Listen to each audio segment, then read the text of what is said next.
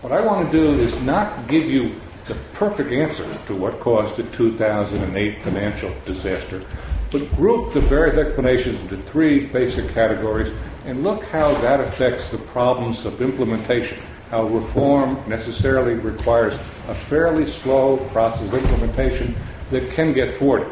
So in that light, let me go to my first slide uh, and point out that a number of scholars have noted a fairly standard pattern Uh, under which financial reform legislation is only adopted after a major market crash. And this pattern dates back apparently for centuries. We could talk first about the South Sea bubbles. Um, now, I wasn't there, but Paul Davies is sitting here. And he tells me it was really a quite traumatic experience for those. Okay. And it led, Uh, quite possibly, to an overreaction, the prohibition of private incorporation, which really continued right up to the beginning of the industrial era and the financing of railroads around eighteen twenty or so beginning. All right. More recently, I have this. This is a U S perspective. It'll be an interesting question later on whether the same problem persists in the United Kingdom the way it persists in the United States. But we look at the United States and see the stock market crash of nineteen twenty-nine, which symbolized, at least, the beginning of the Great Depression, and it produces the U S federal securities laws in nineteen thirty-three and nineteen thirty-four. More recently, we had a huge I P O bubble in two thousand, and that was followed by the somewhat unrelated Enron and WorldCom accounting debacles and their bankruptcies in two thousand one and two thousand two, and that joint experience produced uh, omnibus legislation, Sarbanes-Oxley, of two thousand two. Uh, more recently, of course, we've had the systemic risk crisis, which, for which Lehman Brothers and A I G were the two paradigmatic failures, and that produced Dodd-Frank. All right. Uh, now, this pattern has been noted before by many, but I don't think that it's gotten an adequate explanation. Yes, it's a pattern, but what's behind that pattern? And I want to talk a little bit about that. I also want to point to a corollary of this rule. The first rule is that we get reform legislation only after a major financial crash. A corollary is that um, regulatory intensity is not constant. We often talk about enforcement or regulation as if the intensity of the agency will be constant, but I think empirically you can observe that it waxes and wanes.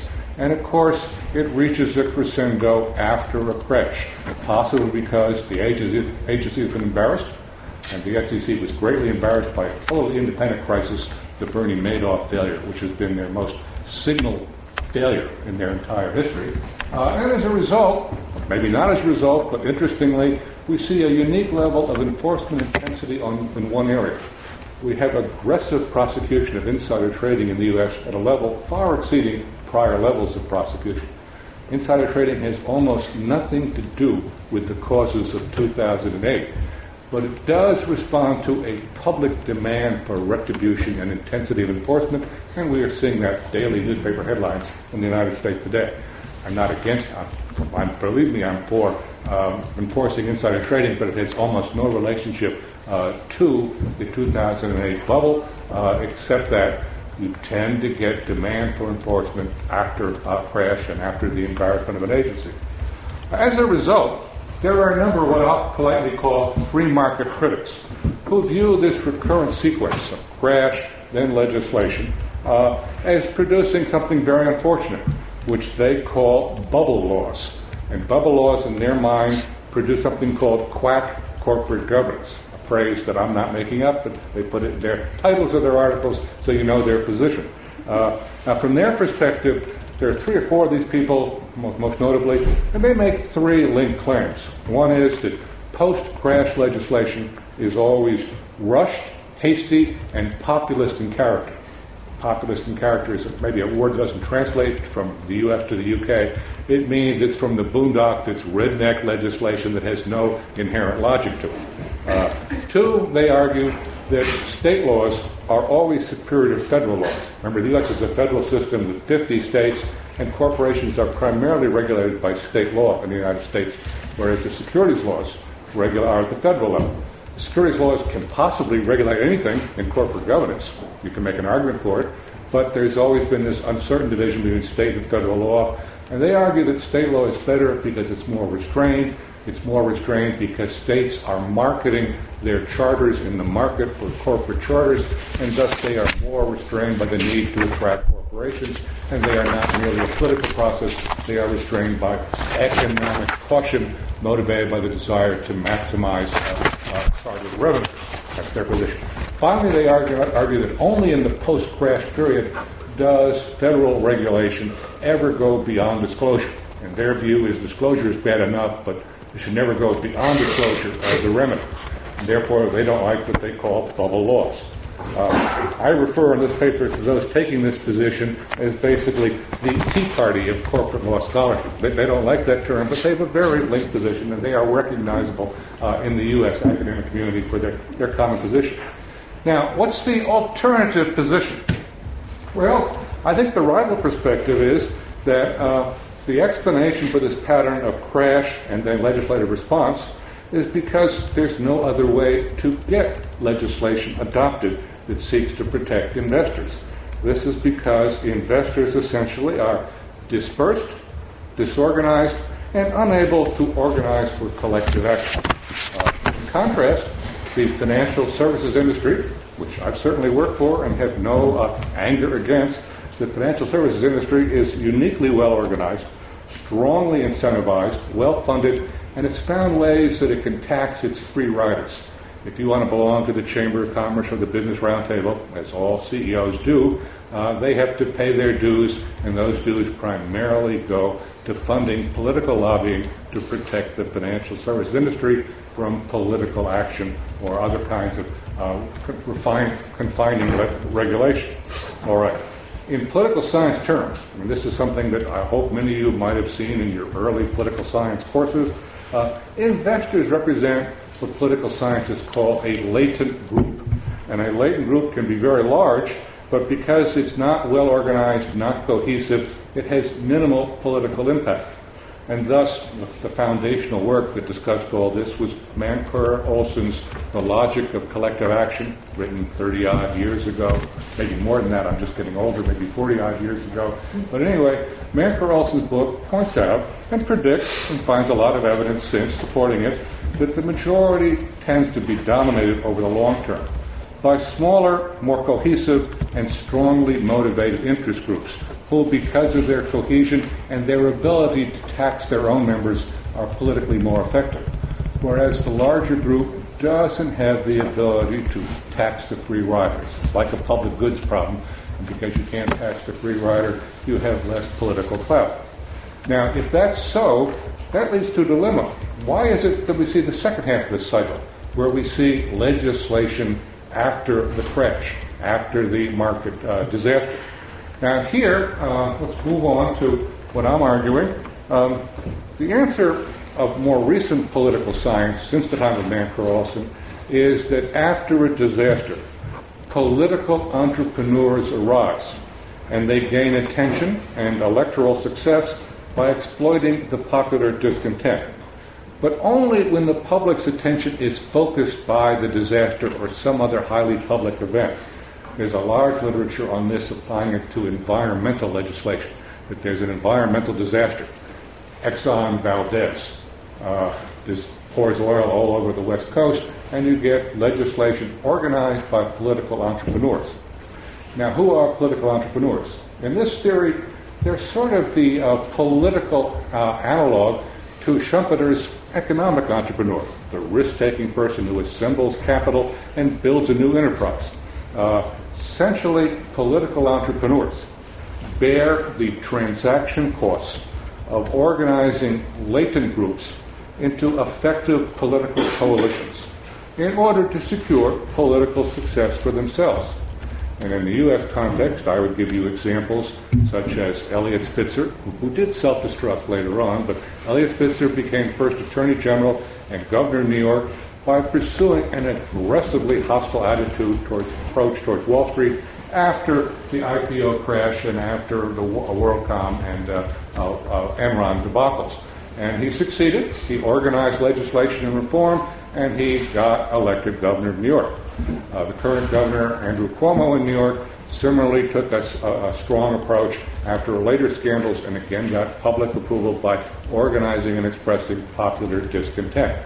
So that's this theory of the political entrepreneur who requires that there be an event that has focused public attention before he can organize effectively the generally passive majority into an effective political group. All right? Now, there are two further consequences of this pattern.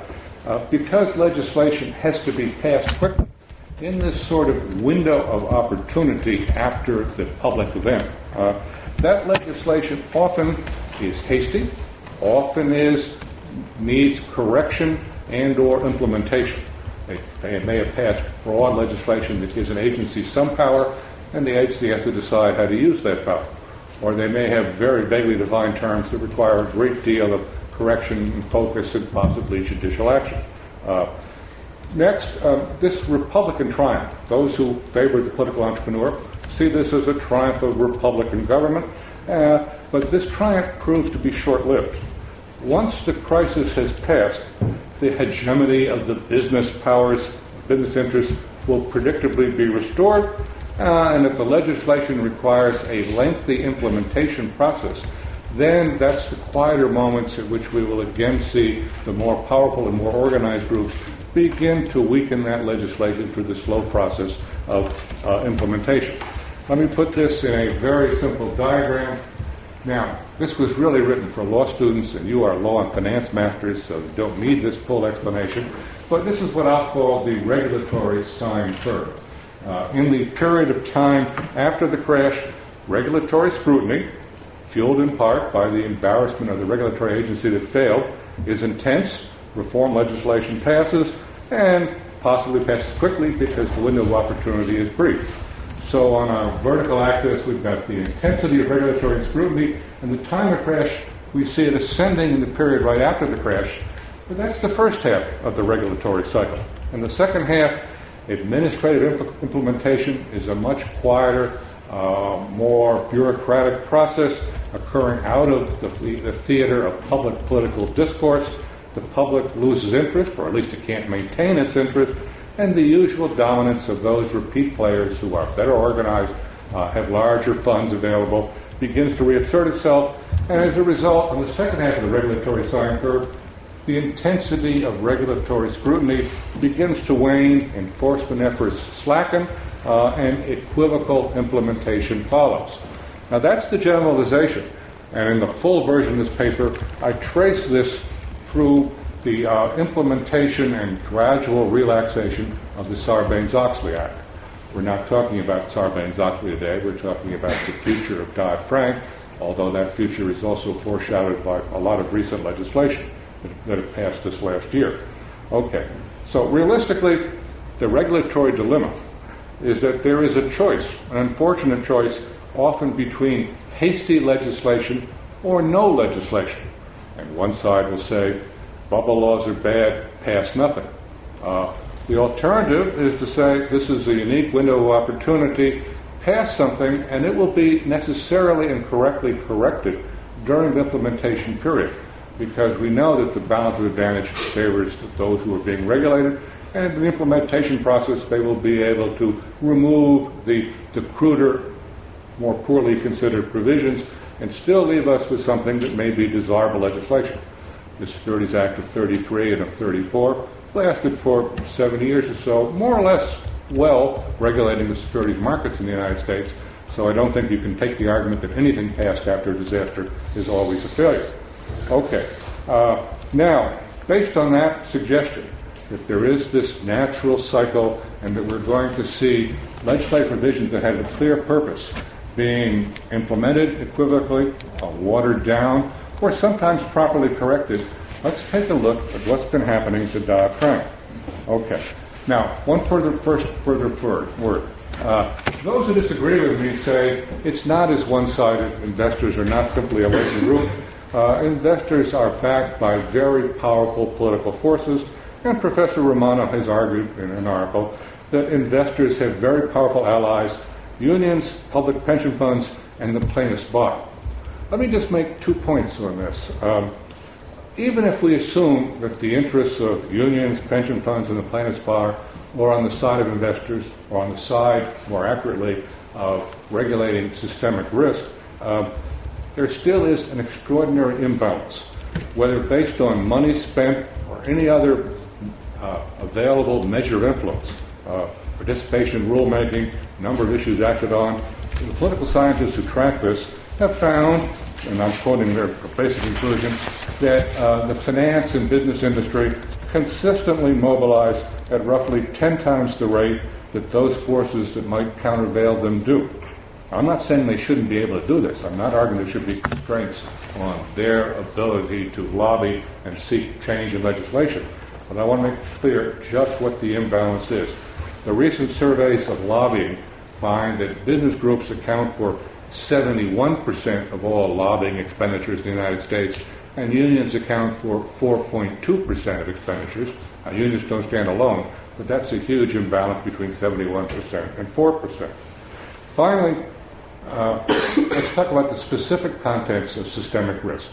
Dodd-Frank is not about investor protection. It's basically about systemic risk. And who are the natural champions of appropriate, optimal systemic risk regulation? And the short answer is there are no natural political champions. Not only does the financial and banking industry want uh, minimal interference with their natural uh, systems, uh, but when we turn to the usual uh, champions of investor protection, whether it's the plaintiffs' bar in the U S, the unions, or public pension funds, they don't identify with the issue of systemic risk. Systemic risk, properly regulated, probably requires curbing uh, some bank activities that can produce uh, greater lending uh, and lower interest rates, and that proper systemic risk regulation may have some chilling effect on economic expansion. As a result, even the most liberal allies, whether it's the N double A C P in the United States or the unions, find that they're on the side of cheaper lending, more expansive credit. Uh, they do not want to see strong regulation of systemic risk because it might curtail the mortgage market or reduce lending. The problem then is that there is no natural political champion for systemic risk regulation, and that produ- that produces a sharp downturn in the uh, regulatory sine curve once we get past the initial moment of enthusiastic legislative response. Okay. One last point. Not only is there this contrast between the forces of industry versus the smaller forces of investors, but as a result of a very important constitutional decision in the United States called Citizens United, which I don't want to get into, uh, corporations are no longer nearly as restricted as they were in the past in the ability to make direct political contributions to political campaigns. You have to do it through a filter called the Political Action Committee, but there's a lot of evidence that corporate political activity can now directly uh, influence the political election cycle, uh, and that process is becoming more costly. As a generalization, the presidential candidacy is going to require a budget of well over a billion dollars. If you've got to raise money like that, the best people to talk to are the C E Os of the major banks and major financial sector players, and you find even liberal presidents, like our incumbent president, are making very nice to the financial sector in terms of raising capital. So we have a problem here in terms of the balance of political forces. The bottom line, which I'll assert one last time, is that systemic risk management is a political orphan that few are willing to adopt or befriend in a very vocal or, or uh, aggressive manner. You bow to it, but the actual regulations have been quite soft. All right. Now, having said all that, it's time to start talking a little bit about systemic risk and its possible management. Again, this was written for ordinary law students, not sophisticated law and finance students, so I talk a little bit about what we mean by systemic risk and make the assertion that although there's no universally accepted definition, the usual meaning is that because of interconnections between financial institutions, a local crisis can become a global crisis, and there is this risk in a simple image of the failure of the first institution can cause a cascade of falling dominoes. All right? And we saw that in two thousand eight when seemingly a localized problem in the U S subprime mortgage market suddenly brought the threat of financial disaster across the world in a very rapid time and a banking panic. Now let me assert that this problem, look at a little bit more closely, has three different faces. And we have to look at the three phases of systemic risk, because answers to the first don't answer the second and the third. So the first phase of systemic risk is that a financial institution can be, quote, too big to fail, T B T F, all right? Lehman wasn't, or it's debatable whether it was or it wasn't, but almost certainly Citigroup or Bank of America would be, and their collapse would produce uh, a banking panic, a liquidity crisis, and lending would halt, and economic expansion would stop, all right? That's the first phase, too big to fail. Uh, if you think that's the problem, you might say, as many have said in the U S, we need to downsize banks and make them smaller, make the big four in the U S the big eight. But now comes the second phase of systemic risk. Uh, a financial institution can be too interconnected to fail, because many institutions are counterparties, such as through the existence of A I G as the central uh, institution knitting together the financial markets through credit default swaps.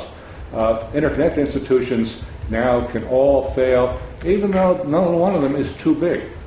And that means that a reform of just downsizing institutions, which may be desirable, still faces a problem, because if you take the four biggest banks and turn them into the eight biggest banks, you still may have that cascade of falling dominoes that if an A I G collapses will cause what, what was four banks to be now eight banks to all fail in succession, because they're all knitted too closely through financial interconnections.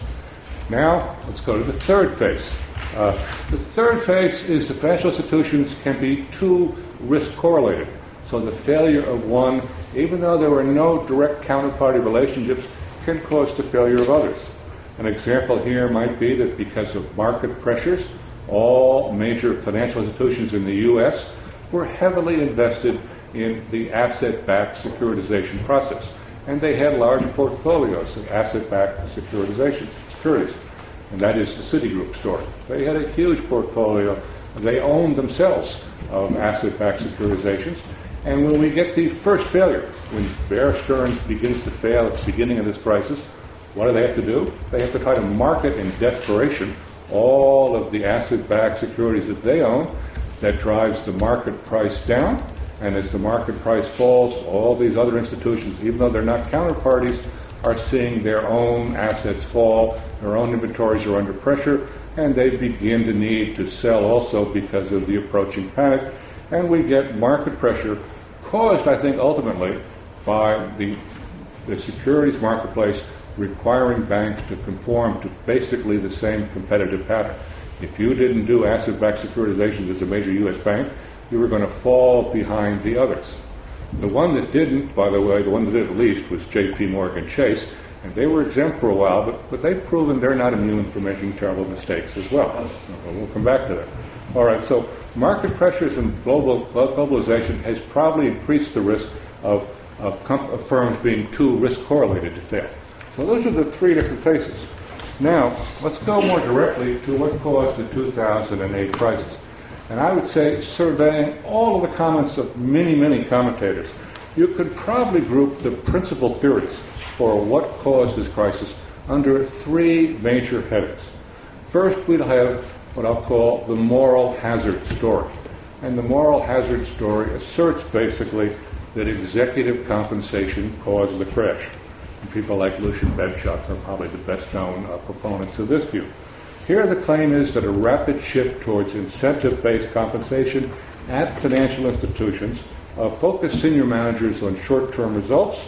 And for example, if you run asset-backed securitizations at Citigroup and you see the ability to make one hundred million dollars in one year to two years if you can get one hundred of these deals to close, and numbers like that were possible, uh, you don't really have to worry about what's going to happen to these deals five, seven, eight years later, because if you've got one hundred million dollars in the first three years, you're not too worried about the long-term future of that institution. And that's the moral hazard story.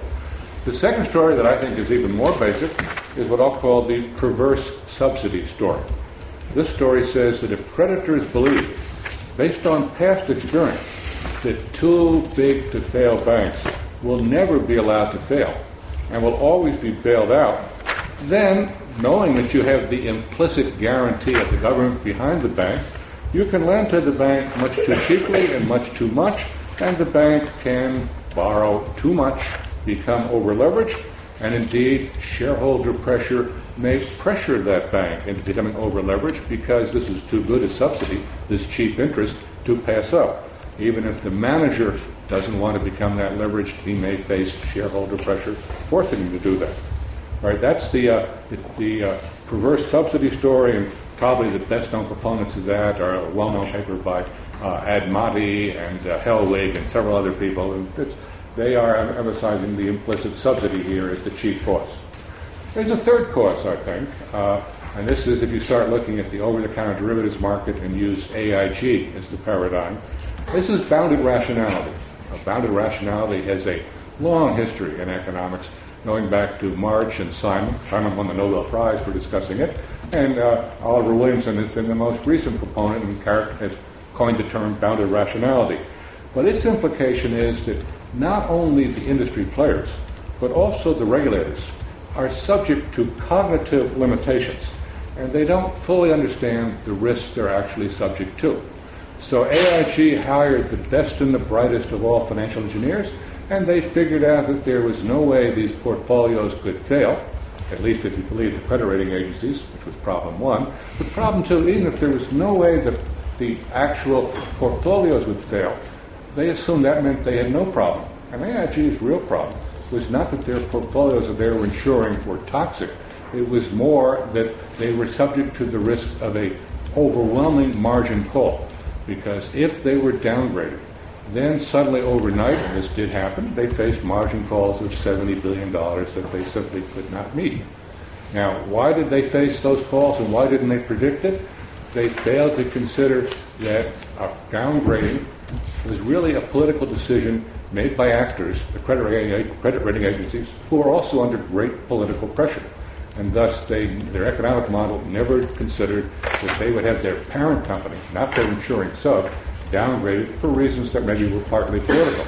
In any event, neither the regulators nor the regulated saw the possibility of these margin calls. And that same thing destroyed M F Global about four or five months ago, when it also made bets, bets that now look like they're fairly sound, Uh, but they could not survive the margin call over that interim, and they collapsed again.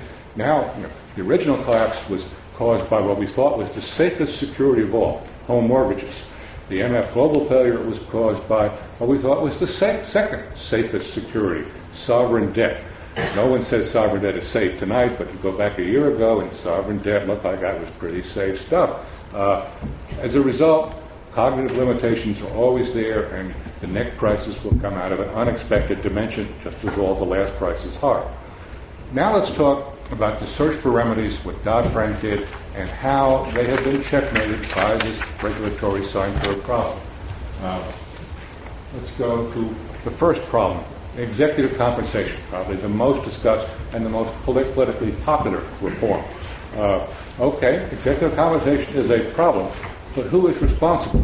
Dodd-Frank works on the assumption that financial managers receive stealth compensation. They wrote their own contracts, and shareholders didn't know enough to stop them. Uh, as a result, because they were able to focus on the short run, executives wrote contracts under which they shared in the financial institution's gains, but never in the financial institution's losses. And that gives you, that one side of the asymmetry gives you a moral hazard problem. If you look at the actual evidence, and this evidence has chiefly been collected by Rene Stulz, a very well-known financial economist, uh, he finds that there's much evidence that the incent- that the more that financial institutions align the incentives of senior managers with the incentives of shareholders, the worse they did in two thousand eight. And that sounds paradoxical, but the more shareholder-friendly your corporate governance was, the worse you did in a crisis. Uh, because shareholders were a force for greater risk-taking, and the more you align managers' incentives with shareholders, the more we got to shift towards higher acceptance of risk. Bottom line, then, empowering shareholders may not only not be the answer, it may compound the problem, because shareholders have incentives that, frankly, are as bad as managers, and from a systemic system, from a systemic risk perspective, we cannot assume that shareholders are the, the champion of moderation. They may have worse incentives than do managers. Okay, let's put this historically. Historically, uh, shareholders have used stock options, at least in the United States, for about twenty-five years to induce financial managers to take on more risk and accept greater leverage. Uh, possibly shareholders also thought they would be bailed out by uh, the government if there was a financial crisis.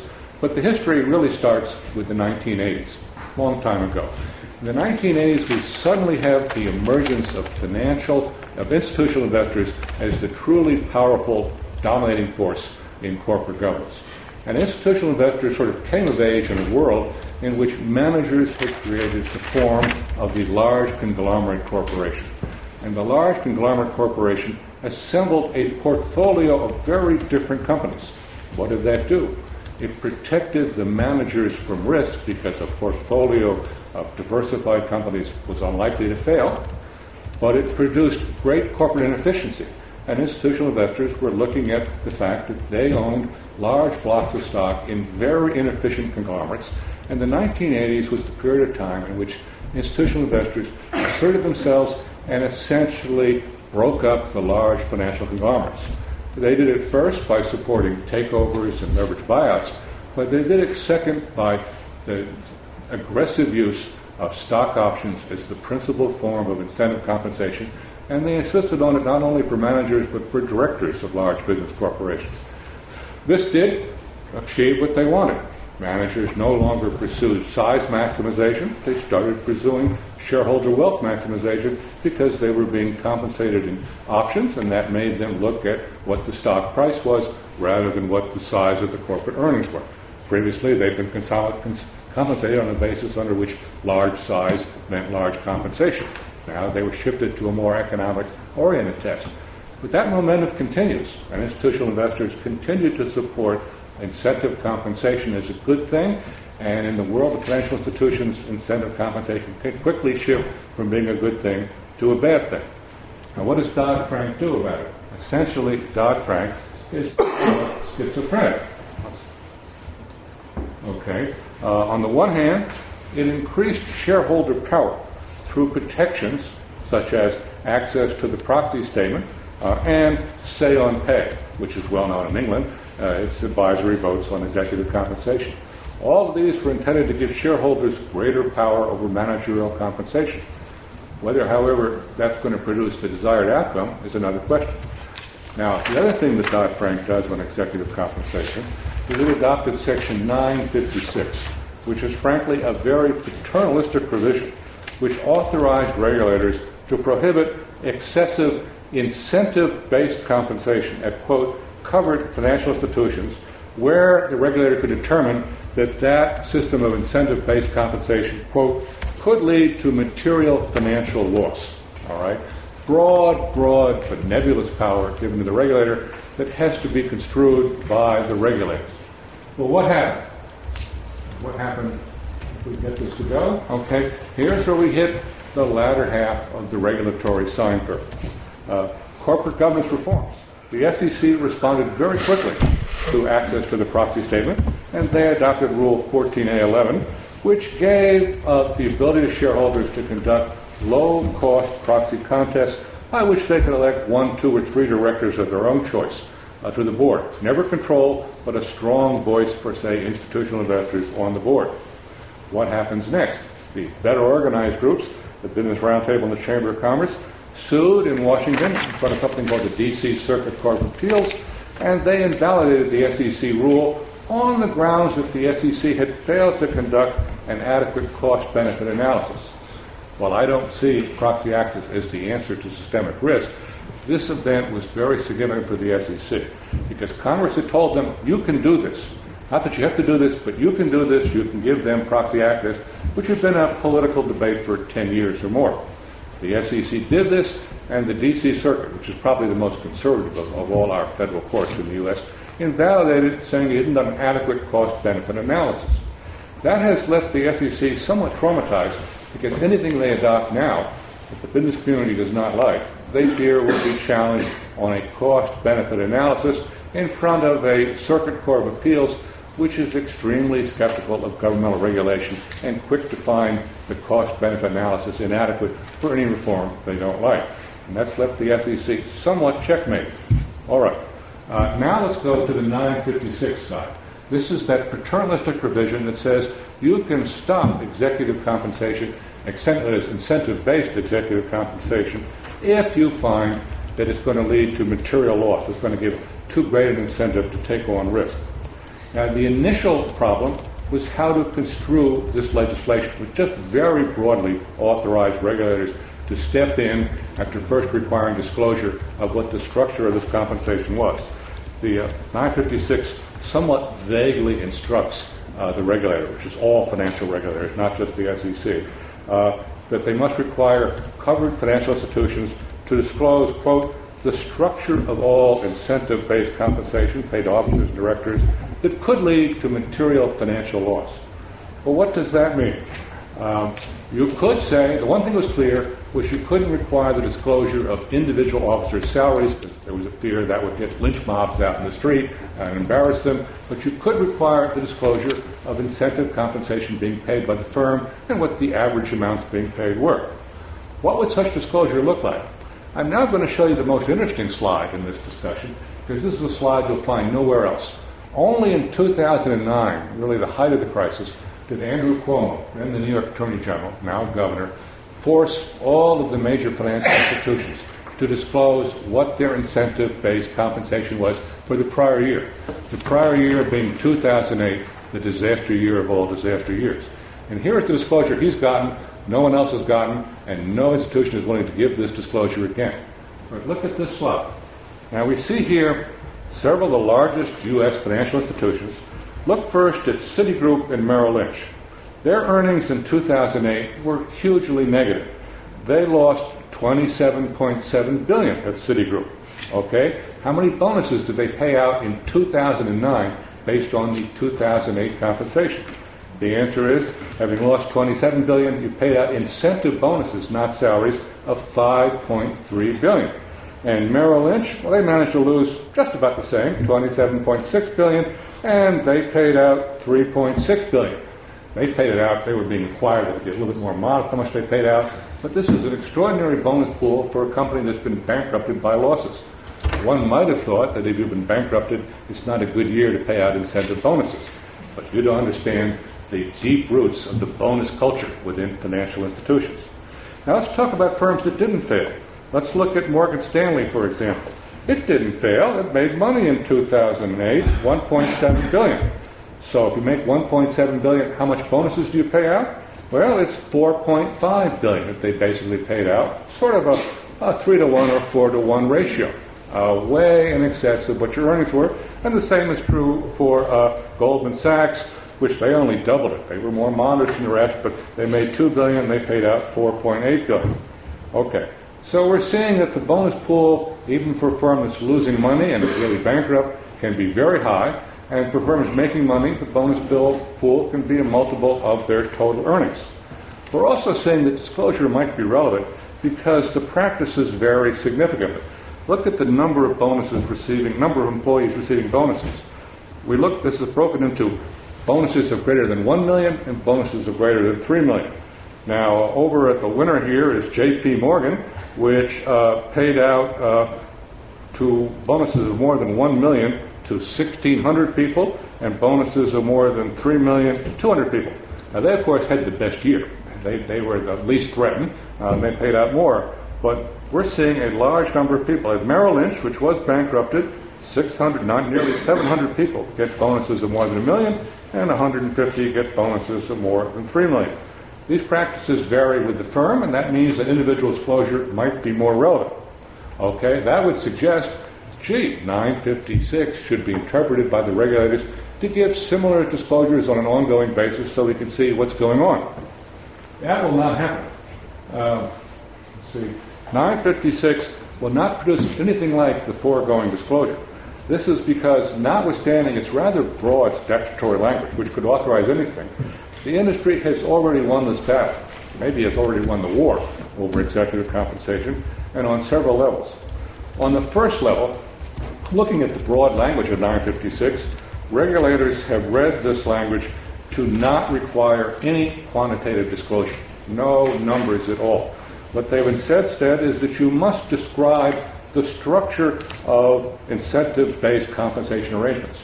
So you can write us a ten-page narrative in single-space type about how you determine bonuses. And, of course, they'll write that they considered many factors, all of them prudently and carefully, and including among these factors are the next three pages of different factors that can be covered.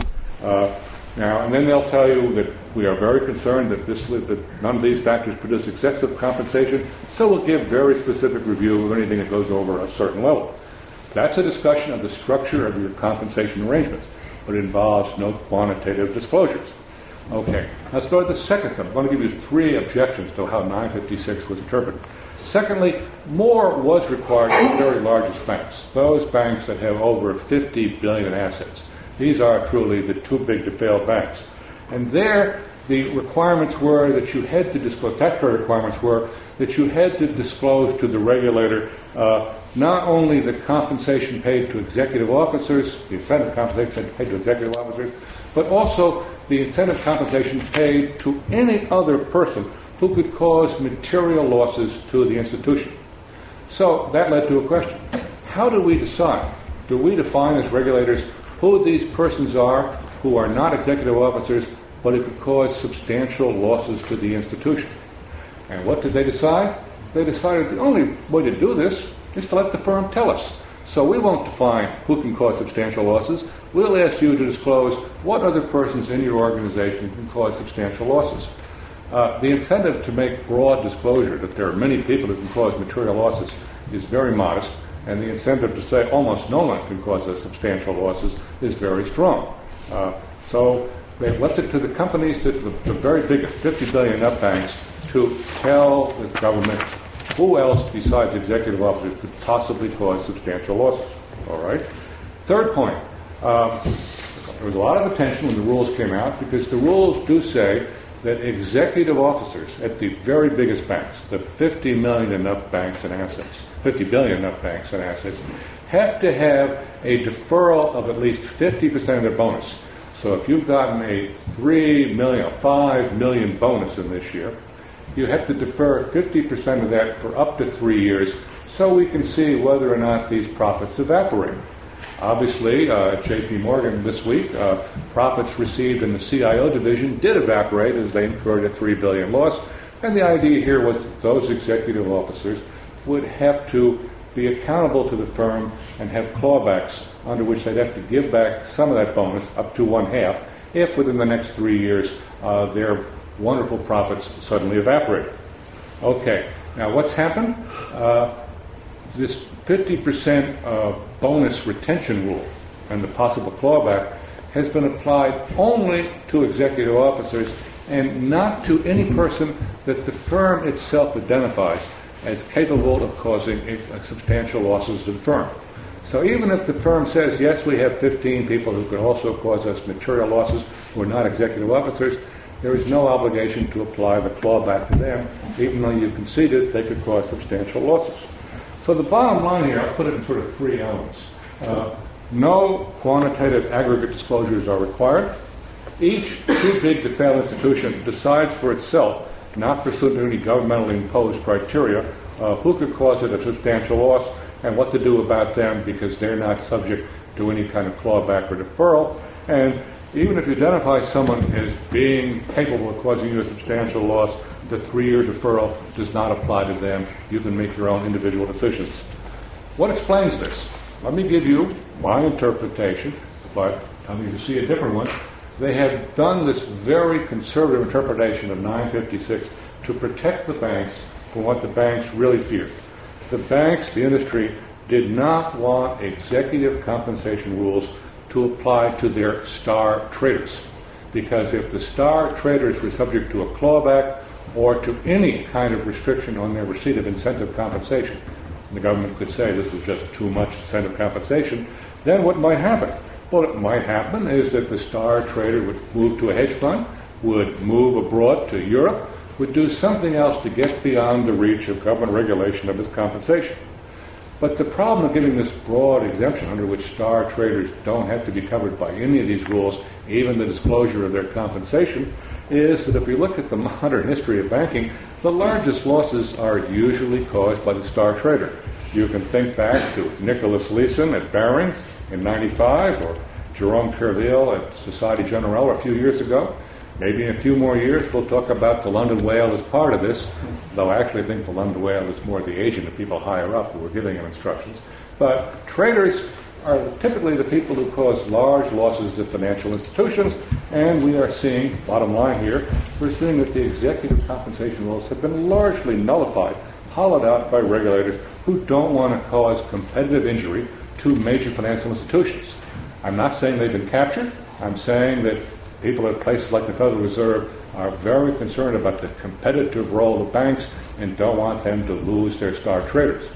From my perspective, if the star traders move from uh, uh, Citigroup to a hedge fund, that's all the better. Hedge funds can take this risk because their failure concerns no one. The failure of the bank is much too important. But from the standpoint of the Federal Reserve, a competitive injury to the banks is something that we've got to avoid at all costs. Now, I just talked about the first of the three basic scenarios, and I won't go through all the rest of them at equivalent length. I, I know your patience is running. But let's just spend a minute or two on the too big to fail subsidy. This was the second justification, I think probably the most important explanation for why we had the two thousand eight financial crisis. And Dodd-Frank responds to this in three different ways. Resolution authority, a new expedited procedure under which you could shut down an insolvent bank without having to go through the very costly and slow process of bankruptcy, which takes forever and produces a certain deadweight loss. Next, we have the Volcker Rule, which is an attempt to say, if, if you're too big to fail, we have to regulate you so you don't fail, and we have to propal- prophylactically and paternalistically say there are kinds of risky activities that you can't engage in if you're too big to fail. And the Volcker Rule, as you've all been hearing all this week, is becoming subject to varying interpretations and is not clear just how broadly it will reach. Finally, we have prudential standards, which include standards requiring higher equity capital. And that's the subject also of Basel three, and that's being intensely debated both in the U S and Europe. Let me just tell you what I think has happened in the Dodd-Frank process of implementation. Resolution authority would allow regulators to uh, unwind a too-big-to-fail institution.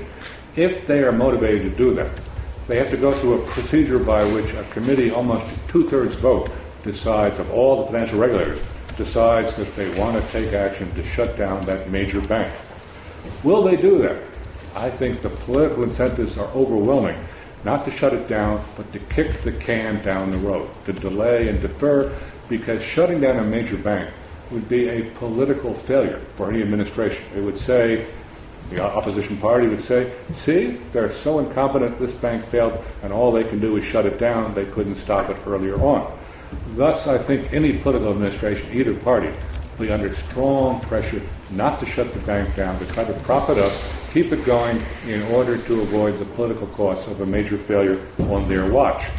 We'll see, but what's, what's happened in Dodd-Frank is that the ability of the Federal Reserve to do a bailout has been greatly curtailed. We'll have to see what happens to know if it's been fully curtailed, but the legislation thought that it had totally curtailed the bailout authority and that instead was going to force resolution or liquidation by a very rapid procedure. But that requires the political will to do that, and it's the political will that's lacking in the latter half of the regulatory sine curve. Now the Volcker Rule. Let's talk about the Volcker Rule has already occasioned probably the greatest lobbying efforts in modern financial history in the United States, going back at least fifty years or more. Essentially, the Volcker Rule would prohibit proprietary trading. But it's not so easy to define just what proprietary trading means. Uh, the rule already has a great deal of political opposition because um, there's a good deal of lobbying saying it should not apply to sovereign debt because that's being unfair to Europe, which needs U S bankers to come in and help trade their sovereign debt, keep, help them trade those safe little securities that Greece keeps issuing. Uh, all right. Second, there's a broad market-making exemption. And third, there's an argument that the rule should not be applied extraterritorially. And, of course, where was J P Morgan doing all this risky trading? Of course, they were doing it in London, and it's arguable, depending on how you read the extraterritorial applications, that that will be inside or outside. In the J P Morgan case, we get to the quiet changes that go on. Because the statute is written seems to say that, well, you can hedge. And we all agree we want a bank to hedge. Hedging is effectively insuring risk. We want you to insure risk. But it said you had to insure risk basically in terms of specific assets or specific positions. And the industry fought back and said, no, let us insure risk and hedge on a portfolio-wide basis. And there's certainly an argument that you want portfolio-wide insurance. The problem is that when you start defining portfolio-wide hedging, it may give the imperceptible ability to the person making the decision to not only hedge, but to go into a speculative directional bet. So J P Morgan had the largest portfolio of investment securities within the U S bank. They had a very different mix of loans and assets. They had a very large uh, thirty percent sort of investment securities uh, comp- component to their asset portfolio. Therefore, they needed to hedge. But when they came to hedging, it now looks at least as if they, they did two things wrong. They used the wrong metric. Their V A R numbers were all screwed up. But secondly, it looks like the people who were doing this hedging were trying to make money on the side by placing a large directional bet. And they were they were looking to the then pending. There still is no operative Volcker Rule. No rules have been finally adopted. But the rules that were out there seem to say, of course, you can engage in portfolio hedging without defining what portfolio hedging means. And if you've got a three million position and you put a six million hedge on, a six million hedge on that, you've hedged to thirty, to fifty percent, one hundred percent, and you made a directional bet to another one hundred percent. And that's where there was ambiguity in the rules, and that's where the battle will still be played. Uh, hedging is not a self-defining term, and the industry is very good at getting the largest possible uh, uh, breadth of discretion uh, into those rules. Okay. Lastly, let me talk about the over-the-counter derivatives market. This is where we saw A I G cause a crisis because no one knew. There was so little transparency that no one knew that A I G was really behind all of the credit default swaps, not just the ones they issued, but they were reinsuring the ones that Goldman Sachs and others issued. Had there been more transparency, it's at least arguable that if the market saw that every credit default swap ultimately depended upon the credit of Goldman Sachs, not Goldman, excuse me, of, uh, might have worked if it was Goldman Sachs, but uh, had it depended upon the credit of A I G, there might have been much more fear, much less willingness to depend upon credit default swaps for your risk hedging problems. Okay? As a result, the legislation says there has to be now greater transparency in this market by trading these swaps over exchanges and running them through clearinghouses, and clearinghouses in theory will require, will require higher margin, more realistic margin levels. There simply was not margin between, at the outset, between uh, uh, A I G and most of its counterparties. Okay. Uh, the problem with all this is that the exemptions overwhelm the rule. The first exemption is the end-user exemption, and this means that someone like American Airlines can say, we actually use gasoline, so we have the right to hedge gasoline prices. But they're hedging them with a financial institution. And a financial institution could put billions of dollars into these hedges. The financial institution is becoming quite exposed to sudden market movements, all right? Uh, there are other problems in this area. The biggest problem is that we may have designed a system under which the newly created clearinghouses will themselves fail. If there's one risk that really should cause people to lose sleep at night, it is the danger that a governmentally run clearinghouse, more or less a bureaucratic institution, will be systematically overreached by much smarter trading partners until the clearinghouse itself is about to fail, and that would be as great a consequence as an A I G failure or the failure of Lehman Brothers. So I've taken your time for a while now. Let me summarize with a conclusion. Financial institutions rushed over the cliff in two thousand eight, and I think there are three general explanations. You take your pick. I'm not assigning priority. There were cognitive failures, which I think A I G shows pretty clearly. Uh, there was a moral hazard problem, which we see in executives uh, at Lehman Brothers continuing to pursue an undiversified real estate strategy in what was seen as an overheated market where decline was coming. Uh, and there are problems about the perverse subsidy under which banks borrow too cheaply and too much uh, because everyone thinks they'll be bailed out, and that creates exactly the wrong incentives. But how much has changed? Well, most of what Dodd-Frank has done, uh, holding aside the requirement for greater capital adequacy, Uh, has been largely undercut in the rule implementation process. The rules are fairly weak. This could shift. There could be a new crisis. It could be that J P Morgan is a blessing because J P Morgan will change the dynamic over debate of the Volcker Rule. But we're seeing a process that I think has played out several times before in U S history. Uh, we saw the savings and loan crisis in the nineteen nineties, the long-term management, capital management crisis of nineteen ninety-eight, the I P O bubble of two thousand, Enron, WorldCom, and associated failures in two thousand two. Bernie Madoff got away with a fraud for decades because he was too reputable, too well-known, and too highly placed for the S E C to really examine it closely. Lehman and A I G in two thousand eight, M F Global in two thousand eleven, and these small, this is only a hiccup at J P Morgan, but it shows that even under a period when there should be intense scrutiny, uh, very aggressive hedging can turn into directional bets. Okay, this is a halftime report, but I'm suggesting that the uh, regulatory sine curve today suggests that the problem of systemic risk has not been solved. It's going to remain with us, and we are likely to see, likely underneath the shadow of a future overhang. Where the next crisis will come from, I don't know, although Greece could certainly answer that question fairly quickly. Uh, so I'm suggesting that the U S perspective, the regulatory sine curve is a major problem. And the interesting question, one of the questions to ask me about, or you to tell me about, is whether we have similar problems in the United Kingdom or in Europe, or whether there's a different political structure here that doesn't produce the same unwinding of reform legislation in the years after the pressure of the crash begins to subside. At this point, I've gone more than long enough, but still left a good half an hour or so for you to dissect my thesis and take it apart. You want to recognize the question?